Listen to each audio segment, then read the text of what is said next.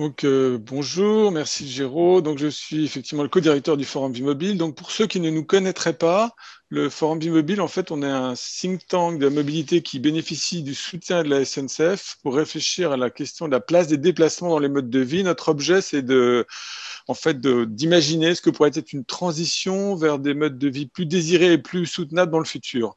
Alors on travaille avec des chercheurs en France et à l'étranger et un des gros travaux, c'est de partager ensuite les connaissances qui ont été ainsi produites pour que chacun puisse s'en emparer et comprendre les grands choix collectifs auxquels euh, on est confronté, les conséquences qu'ils peuvent avoir. Donc, ce que je voudrais dire en, introduction par rapport à la conférence d'aujourd'hui, c'est que euh, il y a eu certainement quelques grandes révolutions dans l'histoire de la mobilité, et peut-être que la première d'entre elles, c'est l'invention de la roue.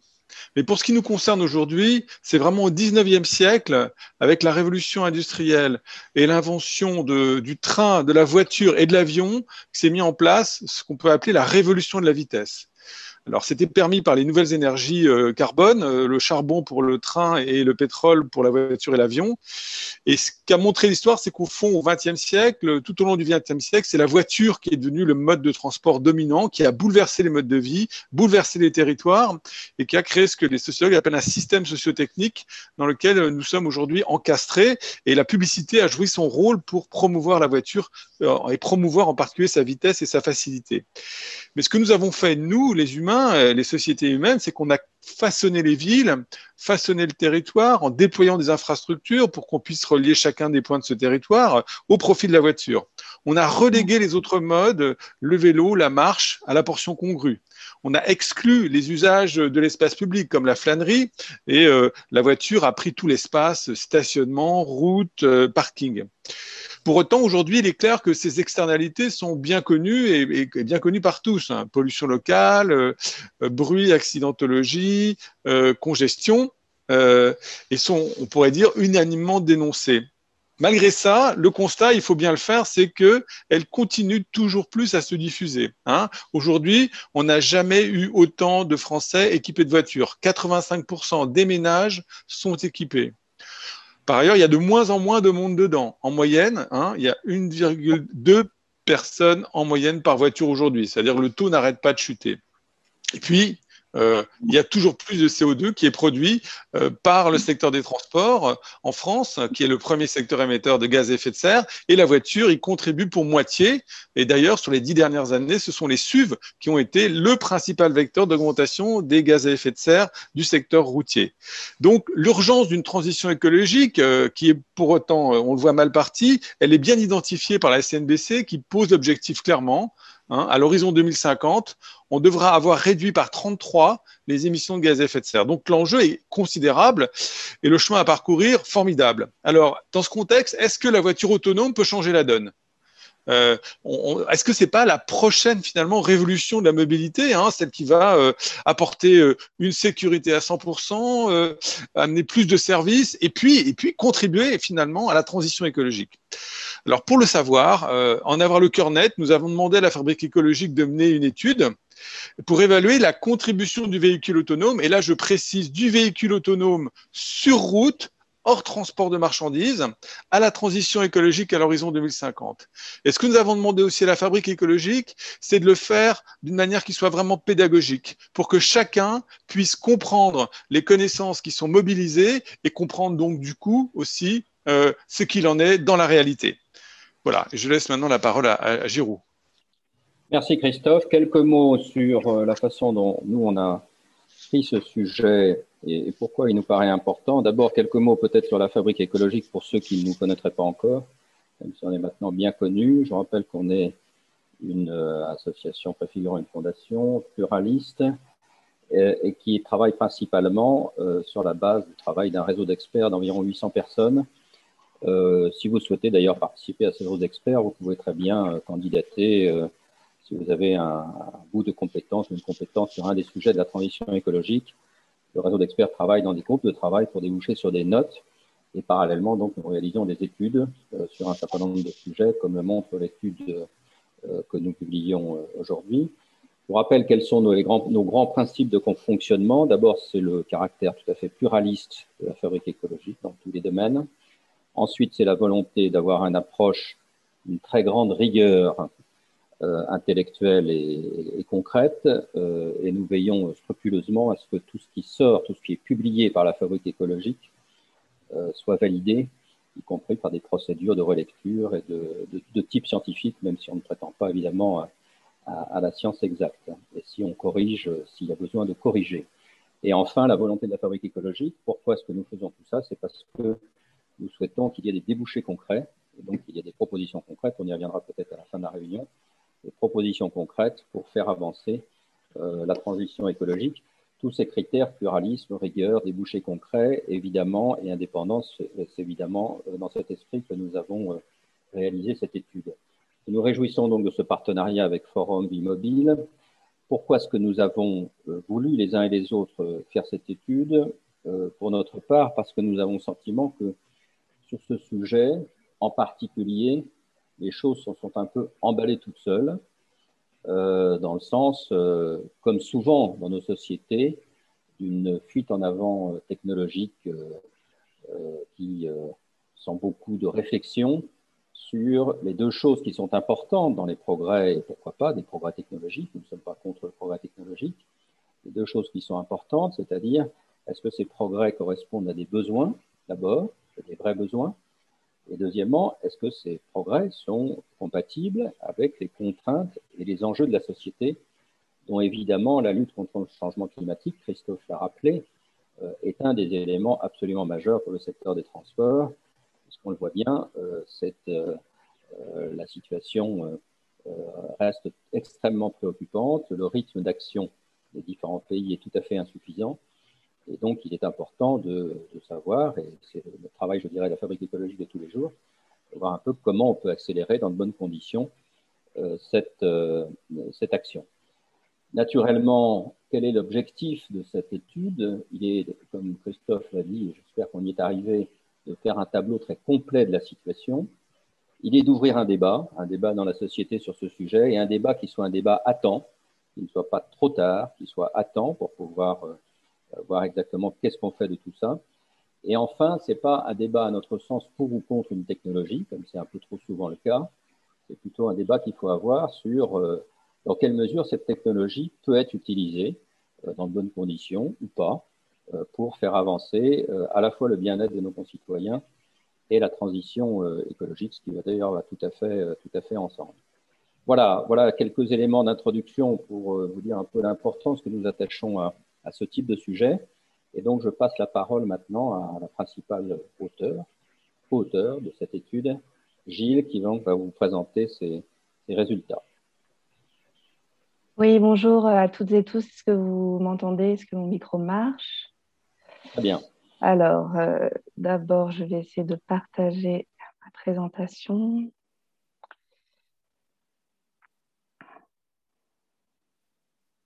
Est-ce que c'est bon?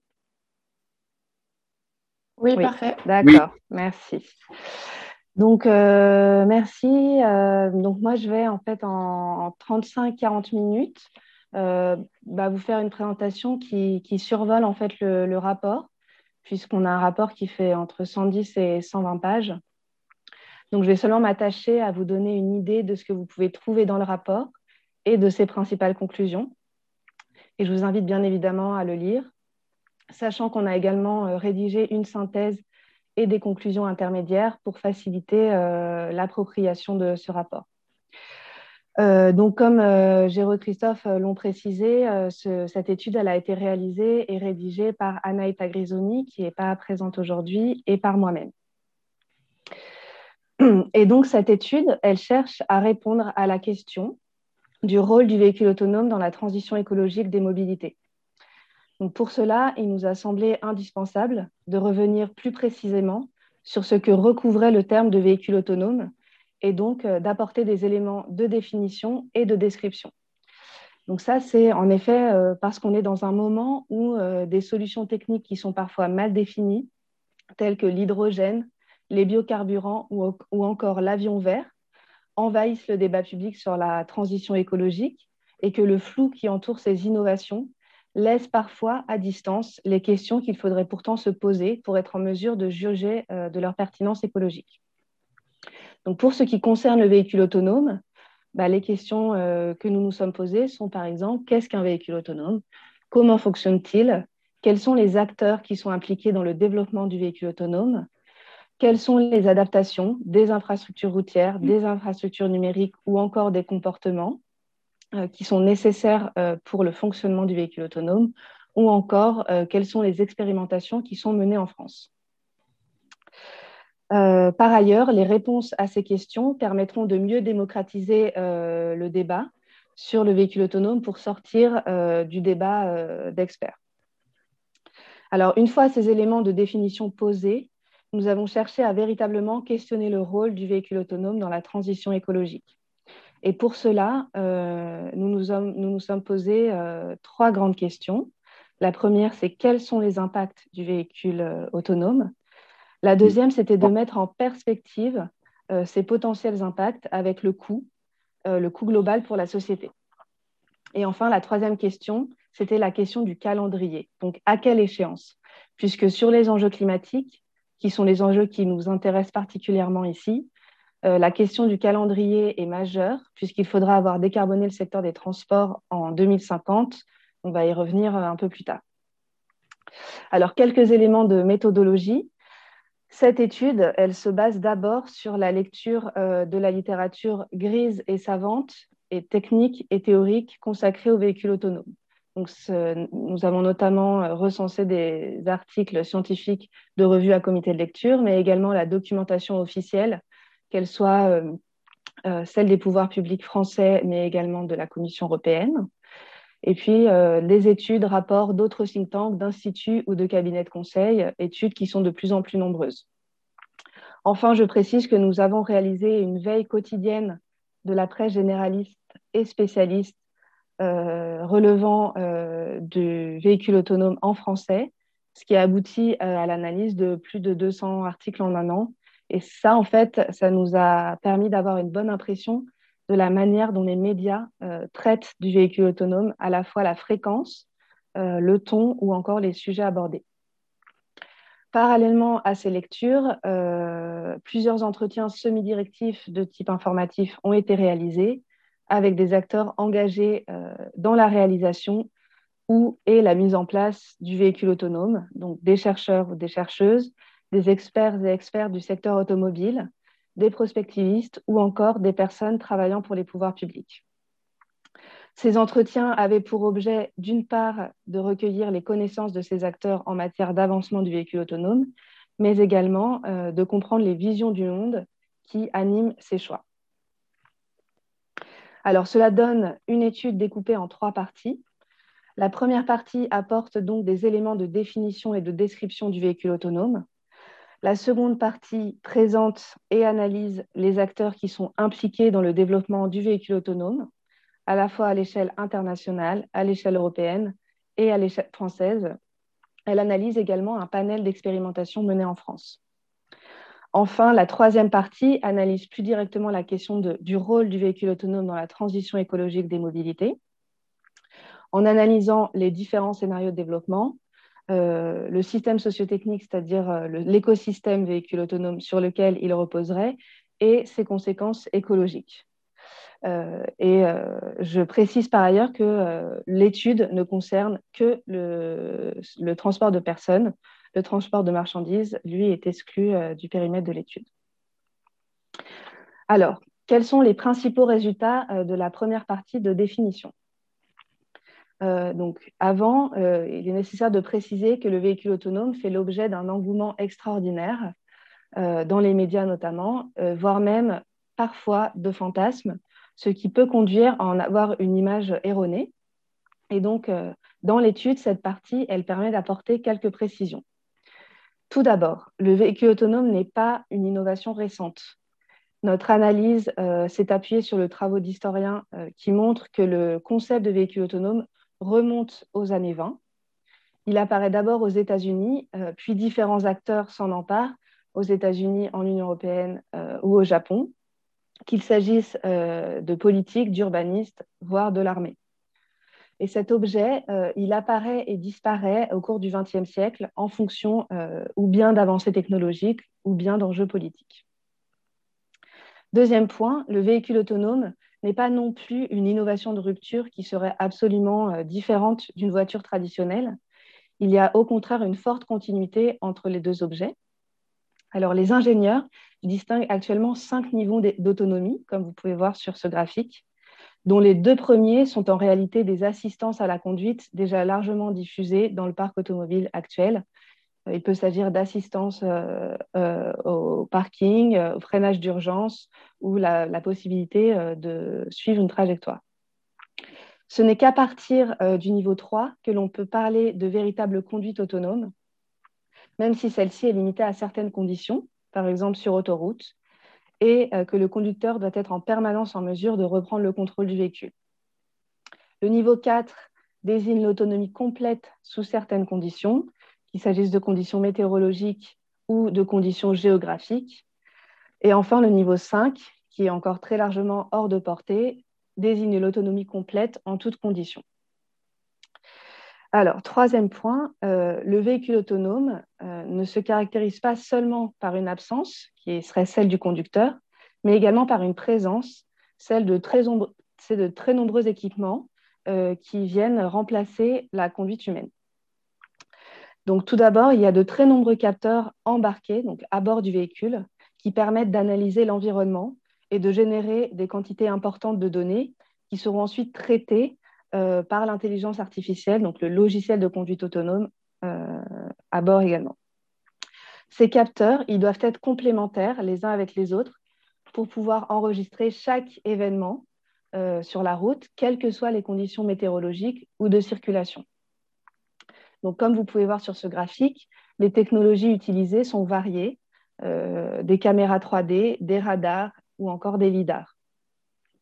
Comme je, le disais, les données générées euh, sont ensuite traitées par l'intelligence artificielle pour être transformées en consignes de trajectoire ou en consignes de vitesse. Alors, ces données produites euh, à l'intérieur du véhicule, elles peuvent également être communiquées à d'autres véhicules autonomes ou connectés, mais également à l'infrastructure routière pour augmenter la quantité et donc la fiabilité de l'information. C'est cette redondance de l'information qui est la condition nécessaire à l'automatisation de la conduite. Euh, quatrième point, le véhicule autonome euh, ne se définit pas seulement par les caractéristiques techniques que je viens d'évoquer. La définition du véhicule autonome euh, ne saurait en effet être opérationnelle sans sa dimension juridique.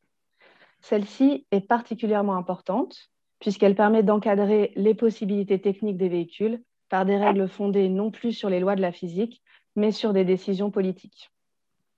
Donc, historiquement, c'est la Convention de Vienne qui encadre la conduite des véhicules, mais cette convention n'avait pas envisagé le cas d'un engin sans chauffeur.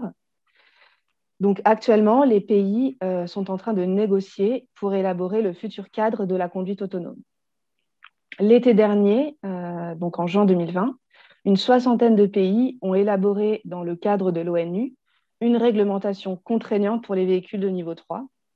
Et cette réglementation, elle implique que les pays signataires, donc notamment les États membres de l'Union européenne, le Japon ou la Corée du Sud, mais à l'exception notable euh, des États-Unis et de la Chine, ne pourront accueillir sur leur territoire euh, que des véhicules qui répondent à des règles strictes, telles que la présence obligatoire du conducteur au volant et avec sa ceinture de sécurité, une vitesse maximale de 60 km/h, l'obligation de circuler sur une chaussée séparée par une barrière centrale et sans circulation piétonne ou euh, circulation de vélo, ou encore la présence d'une boîte noire qui permettrait de stocker les données générées par la conduite automatisée. Donc on voit bien que cette réglementation, elle limite pour l'instant fortement euh, les usages des véhicules autonomes de niveau 3, notamment avec la limitation de vitesse.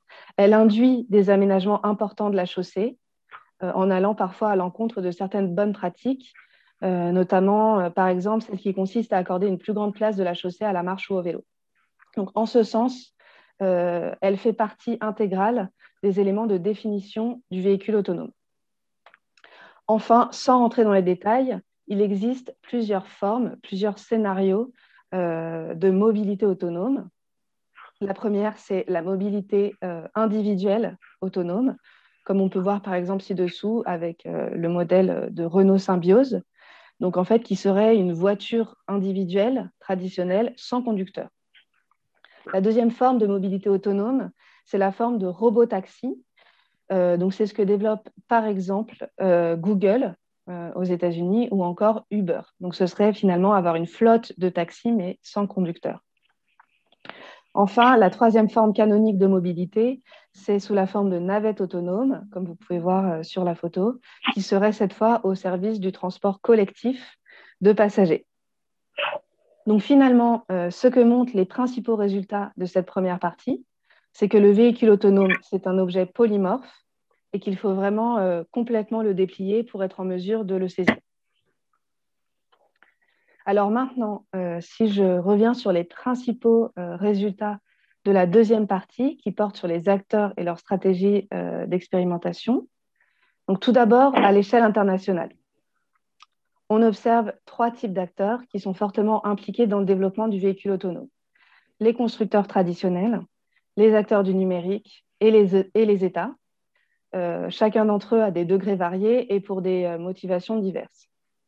Donc, en ce qui concerne les constructeurs traditionnels, ils sont à la recherche de nouveaux débouchés et de nouveaux marchés, et ceci dans un contexte où, d'une part, les marchés européens de l'automobile sont déjà saturés et où de plus, euh, certaines réglementations interdiront dans les années à venir la vente de véhicules thermiques, par exemple pour 2040 en France. Euh, dans ce contexte-là, les nouveaux débouchés, en termes de volume, se situeraient plutôt en Asie, en Inde, en Chine euh, et également en Afrique. Les industries européennes et américaines, elles souhaitent être présentes sur ces marchés et sont donc en compétition avec les industries régionales. Euh, de plus, les constructeurs et les équipementiers peuvent éventuellement voir dans le véhicule autonome l'occasion de renouveler le système de la voiture en vendant des véhicules équipés de toujours plus de fonctionnalités. De plus, ces industriels ils peuvent craindre euh, également la situation dans laquelle ils seraient dépendants d'une technologie qui serait développée ailleurs par d'autres acteurs.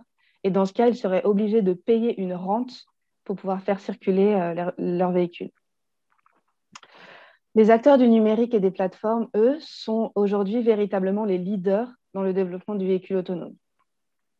Google est le leader mondial à la fois en termes de technologie, de kilomètres parcourus et de services déjà mis en place, puisqu'il a par exemple un service de robotaxi qui fonctionne déjà aux États-Unis.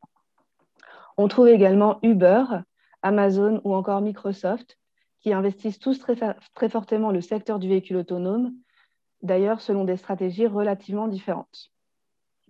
Ces grandes entreprises du numérique, elles visent l'autonomie totale qui, leur permettrait d'assurer euh, le contrôle sur la valeur ajoutée liée à la production et à la circulation de données.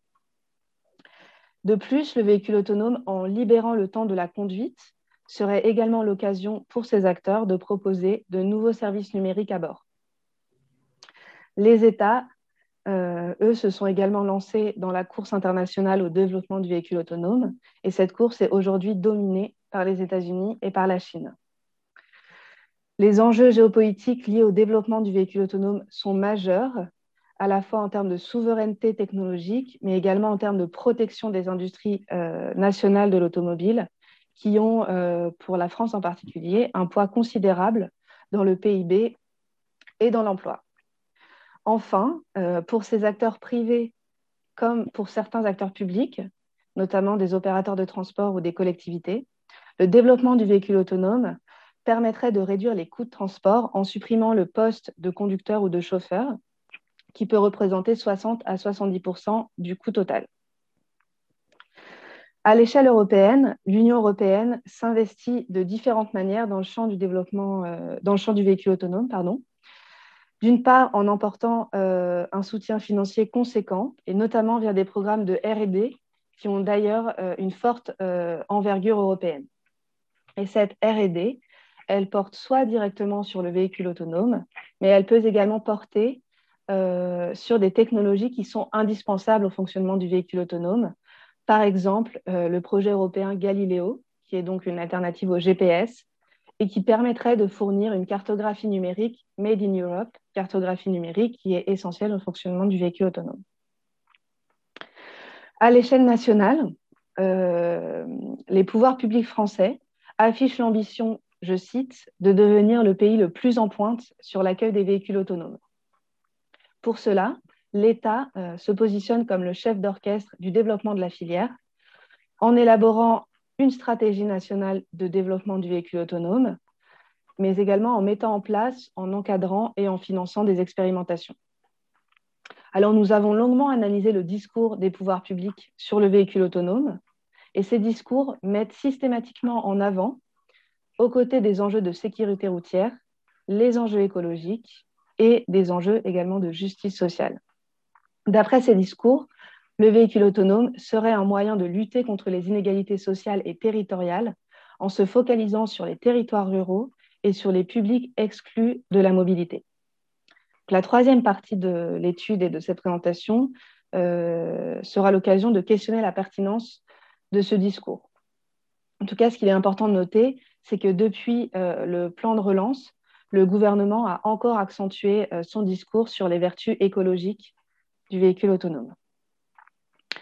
À l'échelle française, on a également certaines collectivités locales qui se positionnent comme terrain d'expérimentation du véhicule autonome, avec notamment en tête des enjeux de marketing territorial, d'attractivité des entreprises ou euh, d'attractivité des habitants. Les industriels français, eux, s'organisent en consortium. Donc l'idée, c'est de rassembler tous les métiers autour de la table pour être en mesure de faire émerger une offre de mobilité autonome compétitive. Donc, on rassemble des équipementiers, des constructeurs traditionnels, des opérateurs de mobilité ou encore des structures euh, de recherche.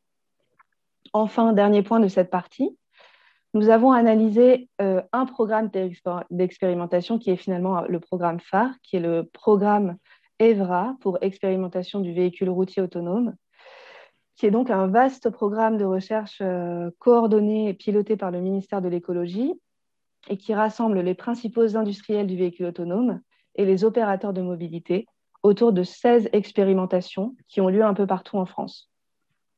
Si je dois faire ressortir un point de cette analyse, euh, c'est qu'elle euh, met en avant un décalage entre le discours des pouvoirs publics et la réalité des expérimentations. En effet, alors que les pouvoirs publics mettent en avant les territoires ruraux dans, la dans les priorités du développement du véhicule autonome, Seules deux expérimentations sur 16 concernent réellement un territoire rural et en réalité, seule une expérimentation sur 16, sur 16 pardon, concerne réellement un territoire rural enclavé. Alors, dans un troisième temps, euh, nous avons cherché à répondre à la question centrale de l'étude, c'est-à-dire de savoir dans quelle mesure et à quelles conditions le véhicule autonome pouvait participer à la transition écologique des mobilités. Alors pour cela, nous avons rassemblé les différentes études qui ont cherché à quantifier les impacts de véhicules autonomes et nous en avons trouvé près d'une quarantaine. Alors selon ces études, plusieurs facteurs peuvent influencer à la baisse euh, la consommation énergétique et donc les émissions de gaz à effet de serre des véhicules. Ce sont ces arguments qui sont d'ailleurs mis en avant par les industriels et par les pouvoirs publics donc, euh, si vous voulez avoir l'ensemble de ces facteurs dans le détail, vous pouvez euh, vous euh, référer à l'étude ou éventuellement en bibliographie trouver la liste des articles scientifiques que nous avons consultés. Donc, je vais juste donner quelques exemples. donc, pour les facteurs influençant à la baisse, on aurait par exemple le fait que les véhicules autonomes pourraient avoir une meilleure efficacité énergétique parce que la conduite autonome serait plus sobre que la conduite humaine car plus souple. Il serait également possible de réduire le poids des véhicules, car on pourrait supprimer des éléments de sécurité dans la carrosserie, euh, parce que les, performances en termes de sécurité routière seraient meilleures pour les véhicules autonomes. Il serait également possible d'imaginer une mobilité autonome qui permette d'améliorer le partage des véhicules. Euh, d'un autre côté, euh, les auteurs de ces études ont également identifié plusieurs facteurs qui influencent cette fois à la hausse la consommation énergétique des véhicules. Donc là, encore une fois, j'en cite quelques-uns. Donc on, retrouve la question du poids, mais cette fois, on aurait une augmentation du poids des véhicules due à une augmentation des équipements à bord, que ce soit les capteurs dont nous avons parlé précédemment, mais également des équipements de loisirs. On pourrait avoir également l'augmentation de la paramodale euh, des voitures autonomes au détriment des transports en commun, ou encore l'augmentation des distances parcourues qui pourraient être encouragées par la conduite autonome. Et ce phénomène pourrait même aller jusqu'à générer de l'étalement urbain, car les personnes pourraient par exemple choisir d'habiter plus loin de leur, lieu de, leur lieu de travail et de commencer à travailler à bord de leur véhicule lorsqu'ils se rendraient sur leur lieu de travail le matin. Enfin, un autre paramètre qui influence grandement les résultats euh, de ces études, c'est la forme de la mobilité autonome. Comme évoqué en partie 1, les trois formes de mobilité, autonome qui sont analysées dans ces études sont la voiture individuelle autonome, les flottes de robotaxi et euh, les navettes autonomes. Alors, on trouve des résultats très différents selon les études, selon les hypothèses et selon les scénarios. Donc là, encore une fois, je vous renvoie ou bien à ces études, ou bien à, notre rapport pour plus de précision. Mais en tout cas, on retrouve deux constantes parmi euh, l'ensemble de ces résultats. Tout d'abord, euh, les hausses de consommation euh, d'énergie résultantes à différentes hypothèses sont systématiquement plus importantes en valeur absolue que les baisses, puisqu'on trouve d'ailleurs des études qui euh, estime euh, des augmentations de l'ordre de 200%, donc ça veut dire un triplement de la consommation euh, d'énergie. Donc finalement, le fait que les hausses soient plus importantes que les baisses, ça fait du véhicule autonome un pari risqué. D'autre part, l'autre constante, c'est que le scénario qui présente le moins de risques d'augmentation de la consommation d'énergie, c'est le scénario d'une mobilité collective autonome grâce aux navettes. Or, euh, la mobilité autonome est aujourd'hui euh, délaissée par les pouvoirs publics en dehors des zones urbaines. De plus, euh, cette mobilité autonome, elle risque de préparer le terrain à un développement massif des usages les moins vertueux, c'est-à-dire les flottes de robotaxis ou les voitures individuelles, notamment parce qu'il n'y a pas à l'heure actuelle de modèle économique viable qui reposerait euh, sur la production de quelques navettes autonomes, euh, même une centaine ou un millier, étant donné euh, le montant des investissements nécessaires à la conception des véhicules autonomes et à l'adaptation des infrastructures routières. on va revenir sur ce point un peu plus tard. De plus, si ces études ont le mérite de vouloir quantifier les effets des véhicules autonomes sur la consommation énergétique, elles présentent plusieurs limites. Premièrement, euh, il y a peu d'analyse de la crédibilité de ces hypothèses. Dans ces études, les auteurs considèrent que toutes les hypothèses se valent, l'idée étant euh, de les combiner pour obtenir l'ensemble des possibles en termes d'impact énergétique. Or, en réalité, il est intéressant euh, de, confronter ces hypothèses au réel. Donc, je peux prendre un exemple qui est l'exemple du poids des véhicules. Donc, euh, dans ce que je vous ai présenté, on observe que les deux hypothèses existent en théorie. Une réduction du poids euh, grâce à l'amélioration des performances de sécurité routière et donc à la suppression d'éléments de carrosserie, ou au contraire l'augmentation du poids des véhicules grâce euh, à l'apparition de nouveaux équipements à bord.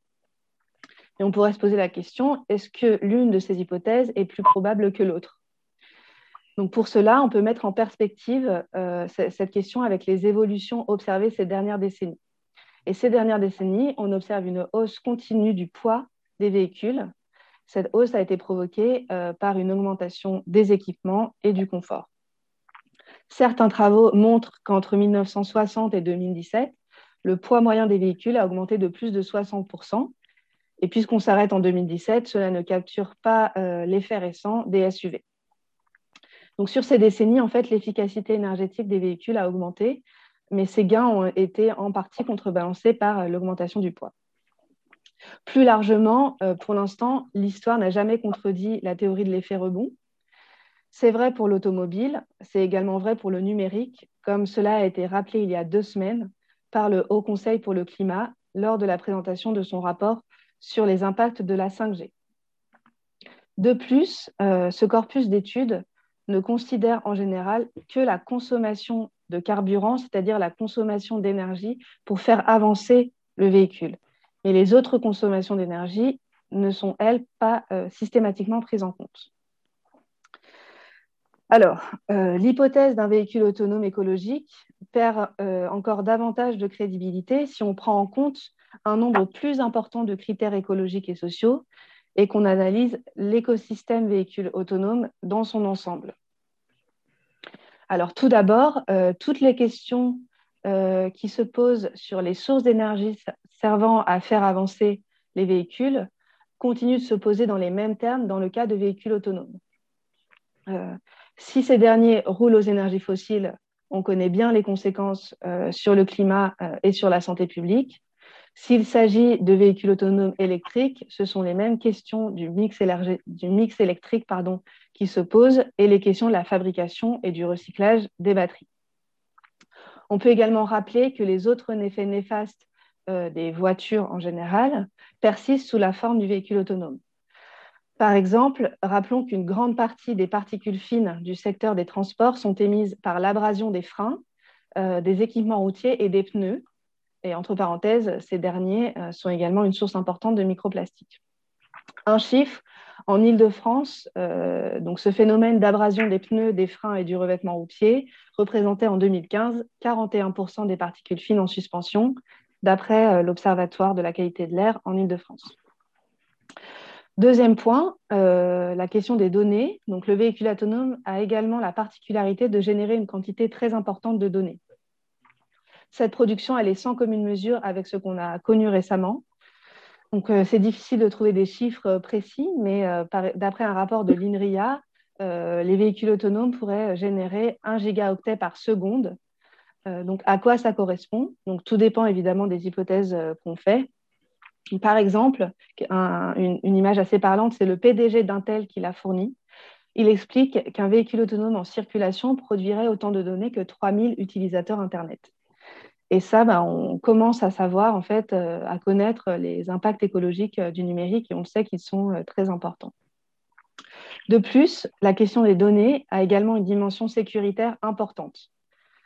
En effet, il serait potentiellement possible d'avoir accès à une quantité importante d'informations à caractère privé, telles que les adresses, les trajets, les habitudes de conduite, qui, qui sont des informations qui pourraient être utilisées par les industriels ou les assureurs, par exemple. On a également des enjeux de hacking, par exemple de prise de contrôle euh, des véhicules dans le but de les détourner de leur trajectoire, qui sont, euh, qui sont euh, non négligeables et surtout loin d'être réglés. Troisième point, le développement de la mobilité autonome requiert la mise à niveau des infrastructures routières pour permettre le fonctionnement de véhicules autonomes. Donc, les routes sur lesquelles circuleront les véhicules autonomes devront être mises à niveau de manière significative. Il faudrait par exemple mettre à niveau le marquage au sol, euh, mettre en place des barrières de séparation entre les deux voies, en tout cas c'est ce qu'implique la nouvelle réglementation, installer à intervalles réguliers des unités de bord de route pour permettre l'échange de données entre les véhicules et entre l'infrastructure. Toutes ces modifications coûtent cher et de l'aveu des pouvoirs publics et des acteurs eux-mêmes, le modèle économique qui permettrait de les financer n'a pas encore été trouvé. Est-ce aux collectivités, à l'État ou aux acteurs privés de financer ces adaptations? Euh, voilà. Euh, dans la continuité d'ailleurs de ces deux derniers points, euh, il faudrait également prendre en compte le fait que la construction des nombreux capteurs, donc ceux qui sont à bord, donc je rappelle caméra, lidar, radar, etc., mais également installés sur les infrastructures routières, donc des mâts connectés, des unités de bord de, bord de route. Euh, en fait, la, voilà, donc la fabrication de tous ces éléments entraînera une consommation de ressources non renouvelables et notamment de métaux, une production importante de déchets et d'autres pollutions qui sont souvent euh, délocalisées. Quatrième point, il faudrait également rajouter à cela les impacts liés aux infrastructures numériques et notamment au fonctionnement de la 5G, qui risque d'être indispensable au fonctionnement des véhicules autonomes. Donc, même si la plupart des acteurs ne l'affirment pas clairement, un rapport euh, rédigé par les pouvoirs publics, les constructeurs euh, automobiles, les gestionnaires d'infrastructures routières et les opérateurs de réseaux mobiles suggère que la 5G sera incontournable pour le fonctionnement des véhicules autonomes. Or, le Haut Conseil pour le climat a récemment rappelé les impacts écologiques de cette technologie. De plus, les auteurs euh, de ce rapport, le rapport que j'ai cité précédemment, précise que la 5G ne sera disponible dans les zones rurales qu'à partir de 2050, soit déjà bien trop tard aux échéances climatiques. Je vais revenir sur, sur ces échéances climatiques dans un dernier point. Le risque est également très grand de créer de nouvelles fractures territoriales en fonction des zones de déploiement de la 5G. On est donc finalement assez loin du discours portant sur le désenclavement des zones rurales. Cinquième point, euh, la question du coût. Le véhicule autonome euh, requiert des investissements très importants. Pour le moment, la plupart de ces investissements sont supportés par le privé, même s'il y a de plus en plus de soutien public aux expérimentations et à l'innovation et les montants investis par les entreprises privées sont importants, de l'ordre de la centaine de milliards d'euros en cumulé. Donc, si par le, passé et à présent, les investissements sont principalement supportés par le privé, à l'avenir, les investissements pourraient être supportés par le public, euh, par l'État ou par les collectivités locales, qu'il s'agisse de l'adaptation des infrastructures routières ou du développement des infrastructures numériques. Il est donc indispensable d'anticiper et de prendre en compte ces investissements à venir dans l'évaluation globale du projet véhicule autonome. Sixième point, la question de la place et du coût de travail est centrale dans le développement du véhicule autonome. En effet, la suppression et la délocalisation d'emplois est au cœur des projets de véhicules autonomes. Cela séduit à la fois les entreprises de transport de marchandises, mais également les opérateurs de transport public et privé, et in fine euh, les collectivités, qui préféreraient réduire euh, le coût de fonctionnement, quitte à augmenter le coût d'investissement, en remplaçant les chauffeurs de bus par des véhicules autonomes. Or, la question se pose, puisqu'il s'agit de désenclaver les territoires ruraux et de développer les mobilités collectives au détriment de la voiture individuelle, est-ce qu'il ne serait pas plus simple d'augmenter le nombre de conducteurs et de conductrices de bus et de trouver des financements pour les transports collectifs et au passage de revaloriser ce métier qui consiste à conduire à bon port euh, des personnes. Donc finalement, ces six points nous montrent que le véhicule autonome euh, n'est pas seulement un choix technique, mais c'est un véritable choix de société. Enfin, septième euh, et dernier élément, mais non des moindres, le calendrier de développement des véhicules autonomes est incompatible avec celui de décarbonation du secteur des transports, qui permettrait de respecter les accords de Paris, c'est-à-dire de rester sous le seuil des 2 degrés de réchauffement. Donc, en ce qui concerne le calendrier de déploiement du véhicule autonome, il est relativement difficile d'estimer la date de, maturité de la technologie et la date à laquelle les véhicules autonomes seront répandus, euh, car cela dépend également de facteurs économiques, sociaux et réglementaires. De plus, ce qui rend difficile l'estimation de la date de maturité de la technologie, ce sont notamment les effets d'annonce des industriels qui promettent le véhicule autonome pour dans 10 ou 20 ans et cela depuis des décennies. Donc, je peux donner un exemple, euh, un exemple relativement récent, c'est l'exemple d'Elon Musk, qui est un des leaders dans le domaine du véhicule autonome avec son entreprise Tesla. Et lui, il a promis dès 2015 la conduite 100% autonome de niveau 5 pour 2018. Depuis, il annonce systématiquement chaque année l'arrivée de l'autonomie complète pour l'année suivante. Or, aujourd'hui, on est en 2021 et Tesla n'est toujours pas en mesure d'offrir l'autonomie intégrale. Donc, on a regardé ce qu'il en était en dehors des annonces des industriels. Et donc, euh, selon différentes sources analysées, euh, par exemple le CNRS ou encore le rapport euh, qui a été remis au pouvoir public, sachant que c'est aussi le rapport qui a structuré la stratégie nationale de développement du véhicule autonome. Donc, d'après ces sources, le véhicule autonome ne sera une solution de transport répandue qu'à partir des années 2040, voire 2050. Et donc, si on met euh, ce calendrier en parallèle de celui imposé par la SNBC, donc la stratégie nationale bas carbone, euh, ce calendrier, il impose de diviser par 33 les émissions de gaz à effet de serre du secteur d'ici 2050.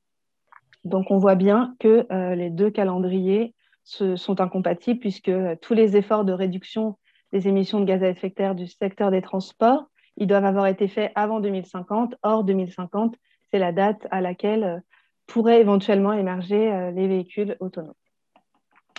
Donc, en conclusion et pour rappel, la partie 1 a montré que le véhicule autonome est un objet complexe et polymorphe. La partie 2 a montré qu'il y a de forts enjeux économiques, industriels et de souveraineté pour les acteurs impliqués dans le développement du véhicule autonome, qu'il s'agisse des constructeurs traditionnels, des équipementiers, des acteurs du numérique ou des États. Elle a également mis en évidence le fait que certains de ces acteurs, et notamment les pouvoirs publics français, communiquent sur le véhicule autonome en mettant en avant les vertus écologiques et sociales de cette innovation. C'est ce discours qui a notamment été, entre autres, euh, à l'origine des interrogations portées par la Fabrique écologique et le Forum du mobile, et euh, qui nous a amené à analyser ce qu'il en était réellement euh, des potentielles vertus du véhicule autonome.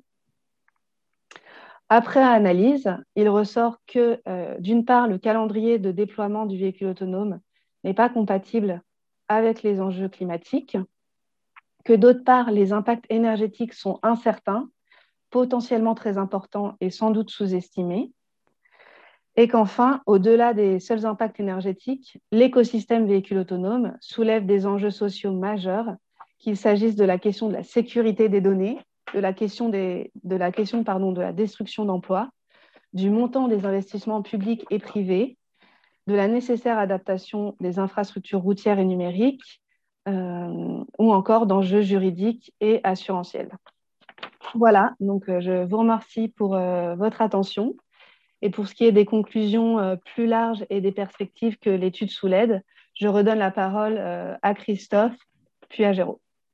Merci Gilles. Avant de passer repasser la parole à Christophe pour quelques mots, et moi-même je dirais quelques mots, je vous rappelle pour la suite des opérations dans cette euh, présentation que vous pouvez poser des questions ou faire des recommandations en mettant simplement intervention demandée dans le fil de discussion et je vous demanderai à ce moment-là d'ouvrir votre micro et d'ouvrir votre vidéo si possible.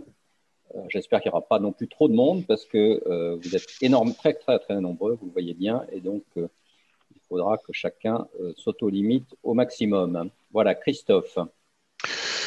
Merci Gilles, merci Géraud. Donc quelques mots de conclusion pour notre part. Donc euh, tu as appelé Géraud tout à l'heure en introduction au débat et nous souscrivons à 100% à cette nécessité du débat. Euh, nous avons nous-mêmes euh, participé à un débat avec des citoyens sur la question du véhicule autonome il y a quelques années, parce que nous pensons que c'est important de prendre en compte les aspirations des, citoyens.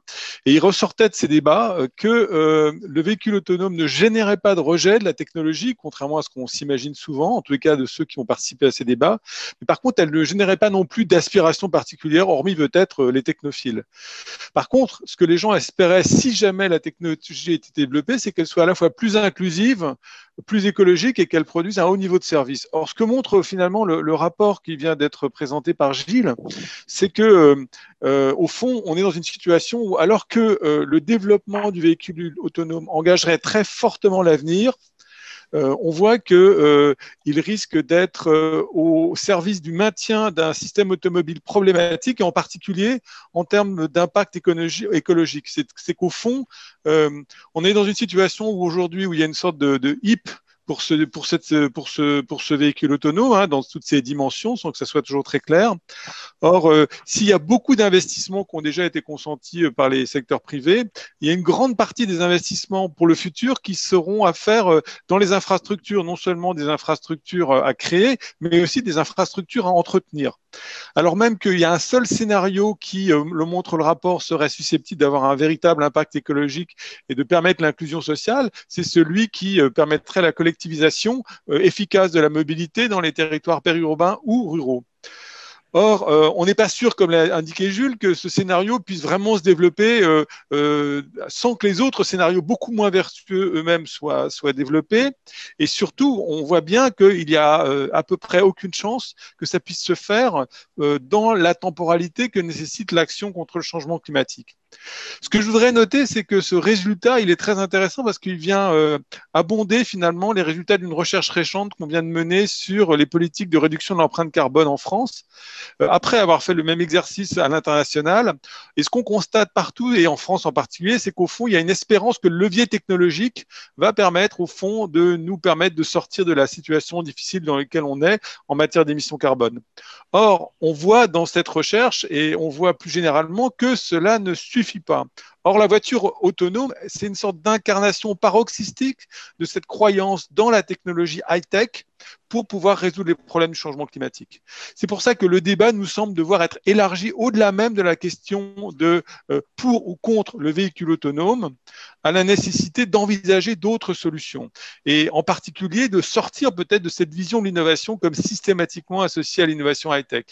Donc, premier levier qui nous semblerait intéressant d'envisager, c'est l'innovation L'innovation low-tech, au fond, c'est envisager peut-être une industrie automobile et des voitures qui seraient véritablement écologiques, c'est-à-dire au fond qui seraient moins lourdes et donc consommeraient moins d'énergie, qui serait euh, avec des matériaux recyclables, euh, qui consommeraient moins de matériaux, qui nécessiteraient moins d'investissement dans les infrastructures et qu'on pourrait euh, complémenter avec des modes actifs et ou des transports collectifs.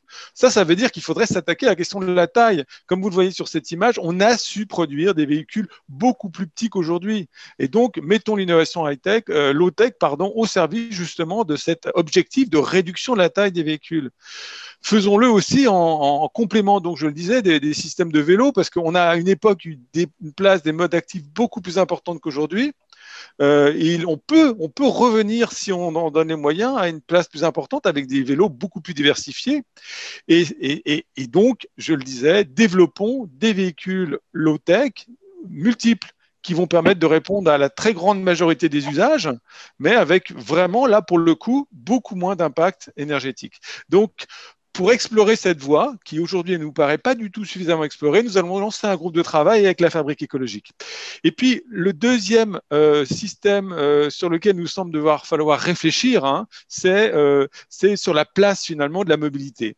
Parce qu'aujourd'hui, quand on pense réduction de l'empreinte carbone, on pense toujours plus de transport, plus de facilitation des déplacements, mais on va verdir tout ça. Or, euh, on le sait, l'innovation technologique ne peut pas être suffisante. En Grande-Bretagne, euh, les chercheurs ont calculé que pour atteindre les objectifs de euh, l'accord de Paris, il faudrait réduire le nombre de kilomètres parcourus de 40 à 60% alors même que les autres leviers classiques d'innovation technologique, en particulier électrique, sont mobilisés. En France, la, la SNBC, la stratégie nationale bas carbone française, prévoit une augmentation de 25% des déplacements alors même que nos études nous le montrent au Forum du Mobile, 8 personnes sur 10 en France, et pas simplement en France d'ailleurs, souhaitent ralentir.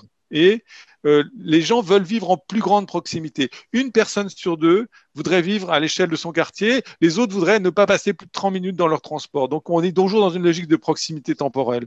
Donc si on réfléchit bien, je parlais tout à l'heure de la révolution qui a été la mobilité carbonée, qui a permis la vitesse. Aujourd'hui, l'envers de cette mobilité rapide, c'est la proximité.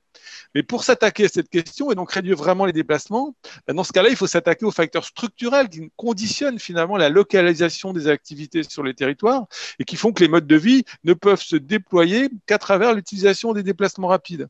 Et ça, ça nécessite de débattre collectivement d'un projet politique qui ne va pas réfléchir à une politique de transport en elle-même déconnectée des autres dimensions, mais qui va l'associer à euh, la question de la vie économique, des enjeux de santé publique, hein, euh, des choix énergétiques et d'une politique d'aménagement du territoire. Et ça, ça appelle une politique d'innovation politique euh, qui doit pour nous faire partie du débat.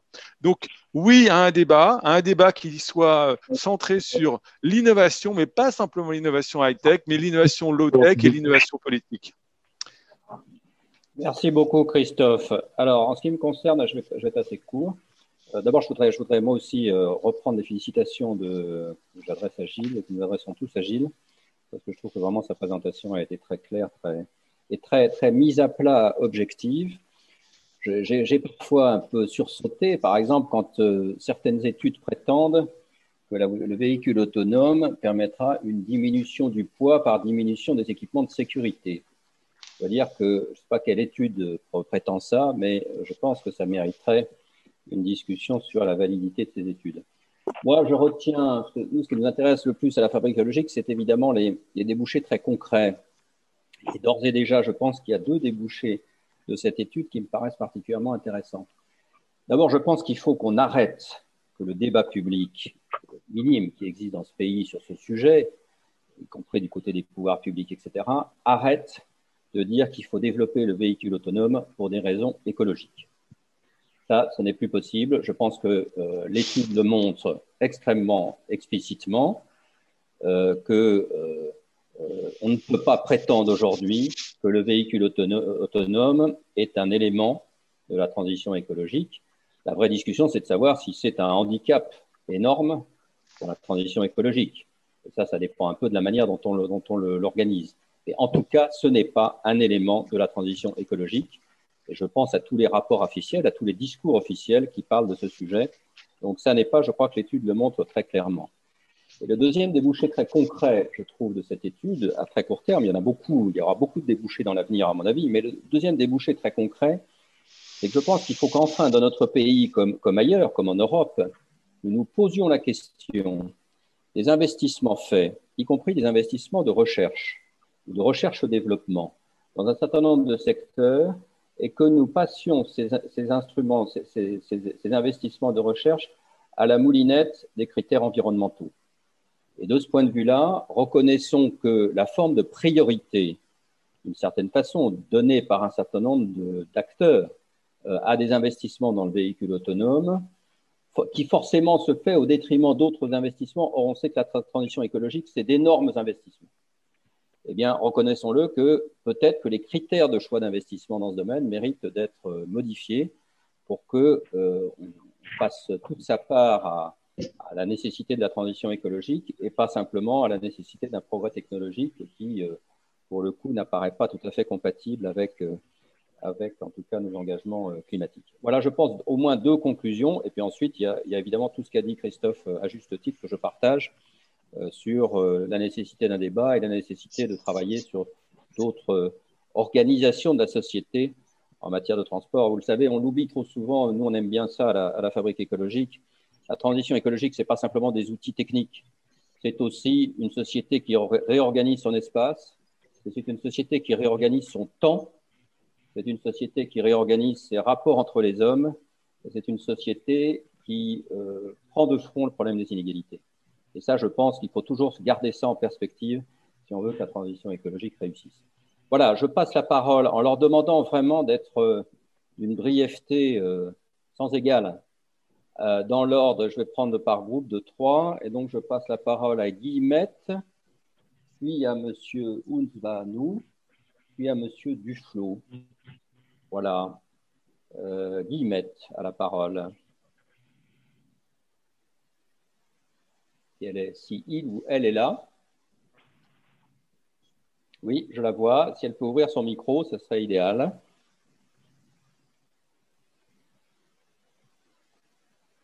Elle, non, non, son micro n'est pas ouvert, euh, donc on ne vous entend pas. Si vous pouvez ouvrir votre micro. C'est en bas à gauche, il faut décocher. En bas à gauche, il faut décocher le micro en bas à gauche. Voilà, c'est parfait. Allez-y. Non, je crains qu'on ne vous entende pas, donc euh, peut-être que quelque chose ne marche pas. Et donc, on va passer la parole à M. Unsvanou. Et peut-être je vous redonnerai la parole euh, à, la fin de, pour voir ce qui ne marche pas. Monsieur Unsvanou. Euh, bonjour et euh, merci pour cette euh, super présentation. En fait, je vous félicite pour l'étude parce que ça a le mérite de mettre pas mal de choses au clair et surtout de le dire avec un point de vue, on va dire, objectif et scientifique. Bien entendu, on s'en doute un peu que le véhicule autonome soit peu écologique. Mais euh, euh, ma question, elle va surtout euh, dans, le, dans, dans un sens pragmatique pour la suite. tout d'abord, comment faire entendre cette voix? C'est une question double. Est-ce que d'abord, par exemple, vous imaginez peut-être d'autres études plus pointues dans le sens, par exemple, mobiliser l'analyse de cycle de vie sur des, des projets ou des, de développement technologique euh, ciblé et montrer euh, publiquement avec une étude scientifique, avec une méthode euh, aussi robuste que c'est contraire à, nos prétentions écologiques et environnementales de l'heure. Et alors, le deuxième volet de ma question, c'est qu'aujourd'hui, par exemple, ceux qui ont le pouvoir, c'est surtout les médias. Est-ce qu'il ne faudrait pas s'orienter un tout petit peu euh, vers un public ciblé, euh, puisqu'ils sont les porte-voix de tout, en fait, finalement, et c'est eux qui, euh, que la population écoute, c'est eux que tout le monde écoute. Il faudrait que cela entre, je voudrais dire, dans la conscience de tout le monde que le véhicule écologique n'est pas vraiment écologique. Je, remercie. Merci beaucoup. Merci beaucoup. Alors, Monsieur Duflo. Bertrand Duflo. Oui, bonjour, vous m'entendez? Très bien. Oui. bonjour, merci de me donner la parole et surtout merci d'avoir organisé ce, débat euh, qui me semble fondamental. Euh, en fait, il y a beaucoup d'éléments dans l'étude, mais je ne partage pas du tout euh, les conclusions sur différents points. D'une part, je pense que l'arrivée du véhicule autonome n'est pas du tout dans quelques dizaines d'années, mais qu'en fait, elle va être va être progressive, mais elle commence déjà puisque Google a déjà ouvert un service de robotaxi dans une banlieue de Phoenix en Arizona. Google euh, est en train de commencer des tests euh, à San Francisco. Euh, et Cruise, une filiale de General Motors, a annoncé un début de commercialisation en fin d'année et des premières commercialisations de son véhicule totalement autonome Cruise Origin début 2022. Donc, euh, suis aussi AutoX qui a annoncé le, démarrage en Chine de tests de robotaxi sans conducteur de sécurité. Donc, euh, je, pense qu'en fait, c'est dans les années qui viennent que les, premiers robotaxis vont, vont, commencer à se déployer euh, en, nombre. Donc, très rapidement, en réalité, hein, si, on parle de un an, deux ans, trois ans, quatre ans, c'est très rapidement. et, surtout que le modèle à prendre en compte, c'est le robotaxi. Donc je viens au deuxième point, euh, c'est que euh, tout le monde automobile et tout le monde du transport sont, focalisés largement hein, en matière de véhicules autonomes sur le robotaxi et euh, ne pas permettre, notamment avec une, des réglementations qui empêcheraient le déploiement, que les acteurs industriels accompagnent ce mouvement par exemple en, lançant des en ayant la possibilité de lancer des robots taxis en France, simplement, ça, va complètement les détruire. Ça va être une catastrophe industrielle en France ou en Europe. Si on, refuse les robots taxis, on peut. Euh, moi, je, vois ce qui se passe aux États-Unis, je vois ce qui se passe en Chine. Euh, Baidu est en train de tester, euh, je pense, dans 27 villes en Chine, son, son système Apollo avec différents partenaires. Donc, c'est en train de démarrer en Chine aux États-Unis. Si on refuse, on peut. Euh, il faut bien avoir conscience des, effets industriels et sociétaux que ça va avoir, vu l'importance des branches automobiles et transports. Euh, ne croyez pas que je sois un fanat du véhicule autonome. Je, suis ça de, près, mais euh, je, pense qu'il peut y avoir des effets positifs et des effets très négatifs. L'effet très positif auquel il faut penser, c'est que le déploiement rapide des robotaxis, ça peut être la seule façon pour faire basculer rapidement tout le parc automobile sur du véhicule électrique. Si on est dans le mode aujourd'hui du véhicule privé, euh, ben, on va continuer, enfin les gens vont continuer à avoir leur voiture euh, pendant encore euh, 5 ans, 10 ans, 20 ans. Euh, en revanche, si le, le robotaxi, les navettes autonomes se, multiplient, il y a de très grandes chances que ce soit des véhicules électriques.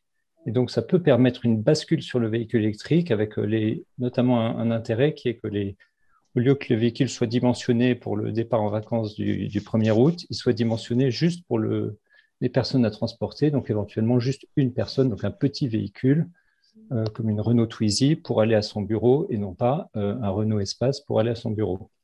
Euh, Merci. Merci bien. Merci, Monsieur Duflo. Je Il faut garder Je comprends. Merci. rigueur dans le temps d'intervention. Merci bien. Alors, je repasse la parole à Guillemette si, elle est, si on peut l'entendre. Oui, est-ce que c'est bon? Oui, très bien, parfait. Euh, merci beaucoup. Désolée pour la petite difficulté technique euh, tout à l'heure. Donc, euh, merci à Anaïta et Gilles pour, pour cette étude et pour cette, pour cette présentation qui m'a semblé très claire étant novice sur le sujet. J'ai deux questions. Euh, est-ce qu'il y a des études qui ont été faites concernant la vétusté possible, c'est-à-dire les temporalités d'usure de ces véhicules autonomes et de toutes les différentes composantes euh, qui seront essentielles à son bon fonctionnement? Euh, Le coût du coup de l'entretien de cette flotte, est-ce qu'il y a des études qui portent sur ce sujet? Et d'autre part, en France, les pouvoirs publics parlent du développement du véhicule autonome comme une solution importante pour les zones rurales, notamment enclavées. Est-ce que la question bah, justement du dépannage de la flotte est envisagée, puisque précisément ce sont des zones enclavées, donc peut-être bah, voilà, moins facile, moins de ressources, etc. Merci.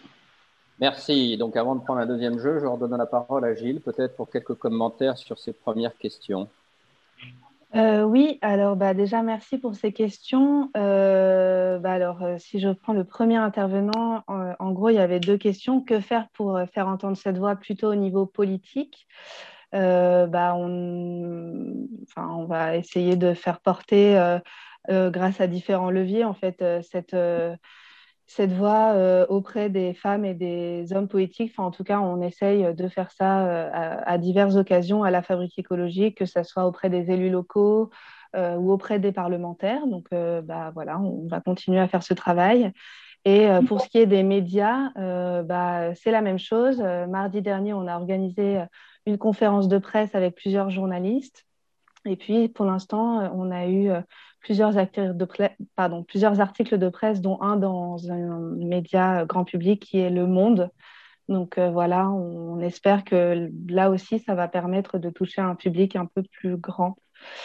Euh, pour euh, ce qui est de la deuxième intervention, bah, donc, ce première, premier élément soumis, c'est la question du calendrier.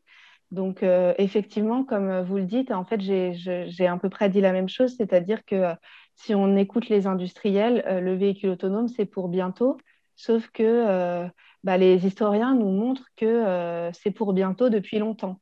donc, on peut prendre en compte les déclarations qui sont faites par, par les industriels, mais effectivement, il faut peut-être mettre un petit, une petite nuance, un petit coefficient.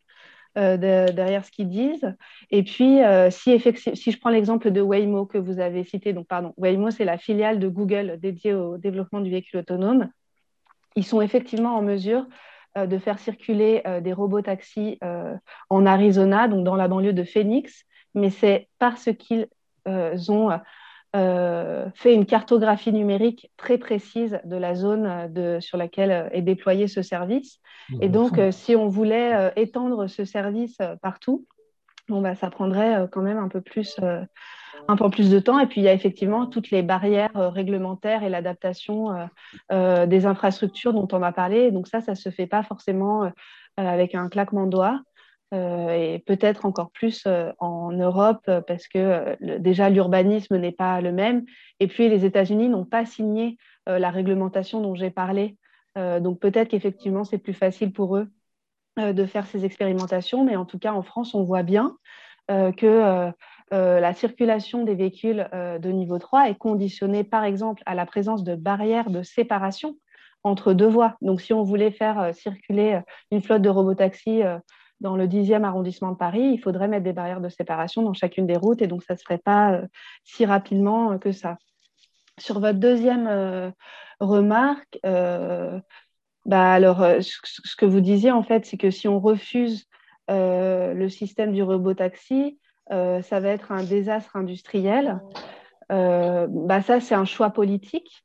Et en tout cas, euh, nous, ce qu'on a, enfin, effectivement, les enjeux économiques et industriels, ils sont importants et on s'est euh, attaché à les mettre en avant euh, pour montrer qu'à côté de ça, les enjeux, enfin, les vertus écologiques, c'est pas vraiment le véritable enjeu pour les industriels et pour les pouvoirs publics, c'est bien les enjeux industriels de sauvegarde d'une industrie automobile qui sont, qui sont mis en avant. Mais en tout cas, euh, d'ailleurs, en fait, une sorte d'ultimatum à si la France ne le fait pas, on va être les derniers, c'est exactement dans les mêmes termes que la controverse sur la 5G a été posée. Donc euh, finalement, euh, il y a, d'autres solutions qui sont cette fois des, solutions politiques et économiques à la sauvegarde des emplois dans les filières qu'il faudra de toute façon remettre en cause pour la transition écologique au sens large. Euh, et puis ce que vous avez dit sur le véhicule électrique, vraiment un, tout petit mot, euh, sans revenir euh, sur le cas français. Il y a évidemment la question du mix électrique, puisque l'électricité est produite à 40% par du charbon à l'échelle mondiale. Donc ça, il faut bien l'avoir en tête. Et puis il y a de toute façon la question du recyclage des batteries. pour ce qui est de la troisième intervention, L'étude sur la vétusté, j'en ai pas particulièrement connaissance, mais effectivement, c'est vrai qu'à partir du moment où il y a du numérique à bord, on peut se dire qu'il y a en, tout cas des effets d'obsolescence qui sont potentiellement présents. voilà, même si je n'ai pas forcément connaissance de ça. Et sur les zones rurales, je ne sais pas vraiment ce que je peux, ce que je peux dire, mais c'est effectivement l'isolement des zones rurales. Elle va plutôt jouer en défaveur euh, du développement du véhicule autonome, notamment bah, sur, ce que, je disais, par exemple, sur le développement de, la 5G dans ces, zones-là. Merci Gilles. Alors, on, va, prendre six interventions et puis on va s'arrêter là. Et je vous demande, vraiment à chacune des interventions euh, de se limiter à une minute maximum. Donc Benjamin Baudet, puis Monsieur Holguin, puis la ville de Montréal, puis M. Meunier, puis Lucas Fontana, et puis, in fine, Jérôme. Voilà. Euh, une minute chacun, et puis Gilles fera une conclusion euh, sur la base des questions que vous posez. Alors, Benjamin Baudet. Merci de m'avoir donné la parole. Euh, j'espère que vous m'entendez tout. Alors, à mon corps dépendant, depuis une journée, vous m'avez mis un peu dans le focus de l'actualité, notamment vous avez évoqué avec l'article du Monde euh, vous avez eu raison, puisqu'on a eu un échange avec les journalistes du Monde en évoquant euh, l'absence de d'expérimentation dans les territoires peu denses. Euh, alors en fait, votre propos, c'est que dans le programme EVRA, il n'y en a qu'un seul. J'ai le plaisir de vous informer que depuis le mois de septembre de l'année dernière, il y a une navette autonome qui roule dans le Val de Drôme et dans le cadre d'une infrastructure frugale.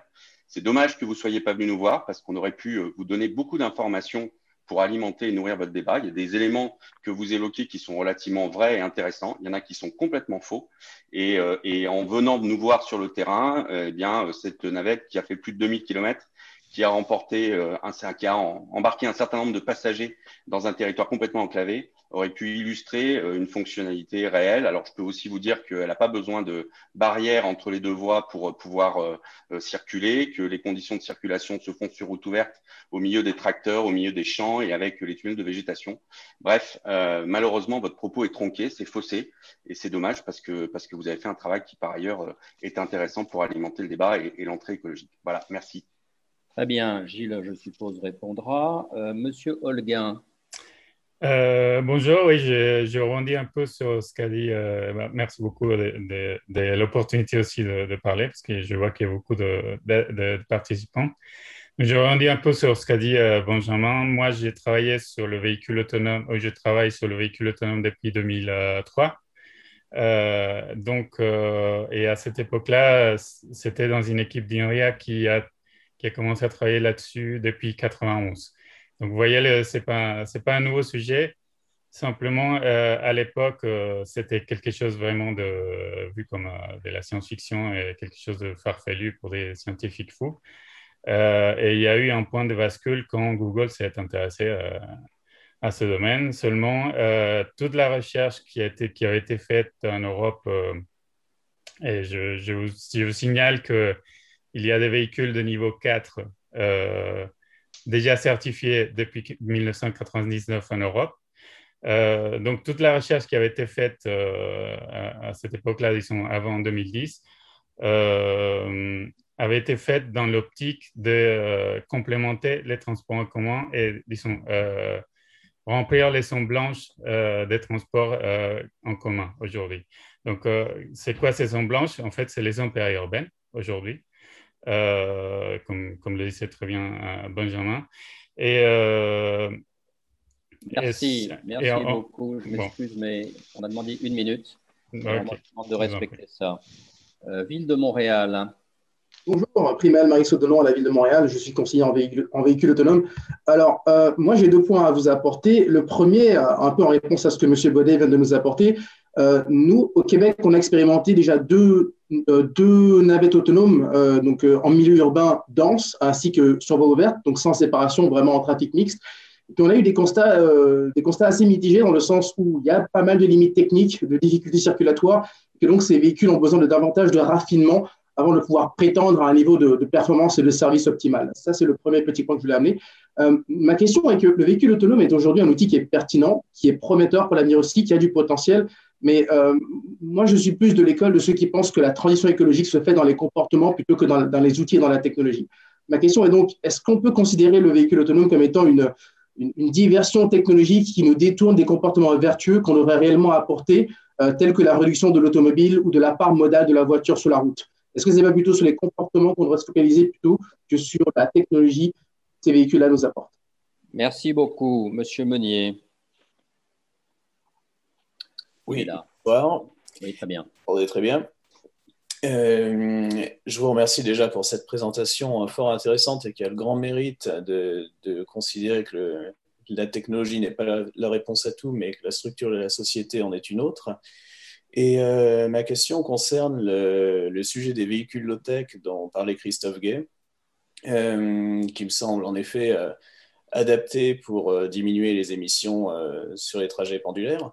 Mais est-ce que vous ne craignez pas que ces véhicules s'ajoutent au sein des foyers à des véhicules déjà existants et que ces véhicules moins polyvalents ne remplacent pas un véhicule existant justement parce qu'ils ne sont pas polyvalents et euh, que ça ne fasse qu'ajouter des véhicules en plus en circulation et en production? Et quand on connaît aujourd'hui l'impact écologique de la production d'un véhicule, euh, je ne suis pas sûr que ce soit une solution euh, forcément pertinente. Donc voilà, j'aimerais avoir votre point de vue là-dessus.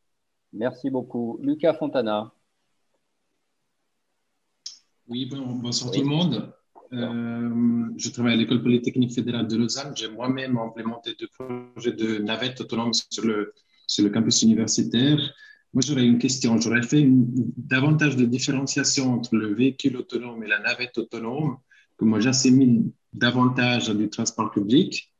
Euh, moi, la question fondamentalement que je me suis posée, est-ce que la navette remplace euh, des distances qui sont marchables ou qui, sont, qui peuvent être effectués euh, à vélo, par exemple, ou est-ce que la navette remplace des euh, véhicules privés? Donc, euh, ma question était de savoir, est-ce que vous aurez des informations ou scénarios à partir de quelle la navette autonome, en tant que transport public, elle pourrait remplacer des, véhicules privés et, donc amener un effet bénéfique sur l'impact environnemental? Merci beaucoup. dernier intervenant, Jérôme. On ne vous entend pas Non, non, non, on ne vous entend pas. Désolé, pas du tout. Désolé. Chez nous, on ne vous entend, vous entend pas. Hein. Je vais donner la parole à. Ah, ça y est, voilà, très bien. Allez-y. Allez-y. Non, on n'entend pas. On n'entend pas. On n'entend pas du tout. On n'entend pas. Euh. Là, vous m'entendez? Oui, très bien. Allez-y. Euh, juste euh, faire, euh, remonter mon expérience. Je rejoins sur le, dernier dernière intervention de Lucas.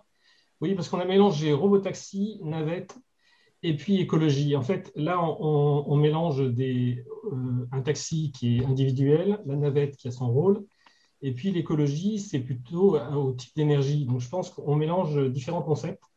Euh, juste à titre indépendant, moi je suis VTC en véhicule électrique depuis 4 euh, ans. Et alors, je vais prêcher pour ma paroisse. Euh, je pense qu'il y a le taxi a toujours son rôle social, qui a besoin de, liens sociaux dans la société. Et pour faire un, parallèle avec tout ce qui serait autonome, que ce soit navette, robotaxi ou, ou même un transport automatique, euh, essayer de voir les, problèmes qu'il y a dans les, dans les, dans les cités, enfin, c'est un problème d'actualité. Je pense que si on automatise tout, ce n'est pas, pas un bien, une avancée, un, progrès technologique. Euh, ça, c'était juste une remarque. Pour les robotaxis, juste un exemple, c'est l'hygiène. Qui va faire euh, le nettoyage après la dépose d'un passager ça, semble complètement irréaliste. L'assistance à la conduite, je suis tout à fait d'accord. Et puis, il y avait un exemple chinois qui est très important, très intéressant, c'est sur le, train, avec des navettes individuelles qui viennent se raccrocher, un peu comme des chenilles, sur un train, euh, un gros train. Ça, je pense que c'est une bonne idée d'un transport collectif. Voilà. Merci beaucoup. Merci de votre intervention. Gilles, quelques mots rapides, parce que le temps tourne. Et de toute façon, le débat ne fait que s'ouvrir. Voilà, Gilles. Oui, alors euh, du coup, sur, euh, sur la première intervention, euh, qu'est-ce que je peux dire? Bah, Effectivement, je pense que le journaliste du Monde a apporté des précisions à sa phrase, sachant que nous, on a toujours précisé hein, qu'il s'agissait du, programme Evra, sur votre expérimentation, je serais vraiment ravie d'avoir des informations complémentaires, sachant que c'est le but aussi de ces, de ces, de ces conférences, c'est d'avoir des retours. Donc, si vous avez des éléments à me communiquer, vraiment, ce sera avec plaisir. Et puis, bah, vous verrez dans l'étude, en fait, notre critique, elle porte pas principalement sur les navettes autonomes.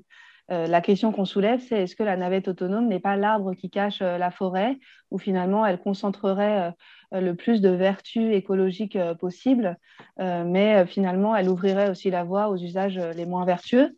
Et puis, comme je le disais aussi, quand bien même les navettes autonomes, elles, elles seraient potentiellement vertueuses, est-ce qu'on ne pourrait pas faire la même chose avec des conducteurs ou des conductrices et des innovations euh, économique et sociale plutôt qu'avec des innovations euh, techniques? Euh, voilà, qu'est-ce que je peux dire d'autre sur la réponse? Alors, il y avait la question de la, est-ce que la, le véhicule autonome n'est pas une diversion technologique?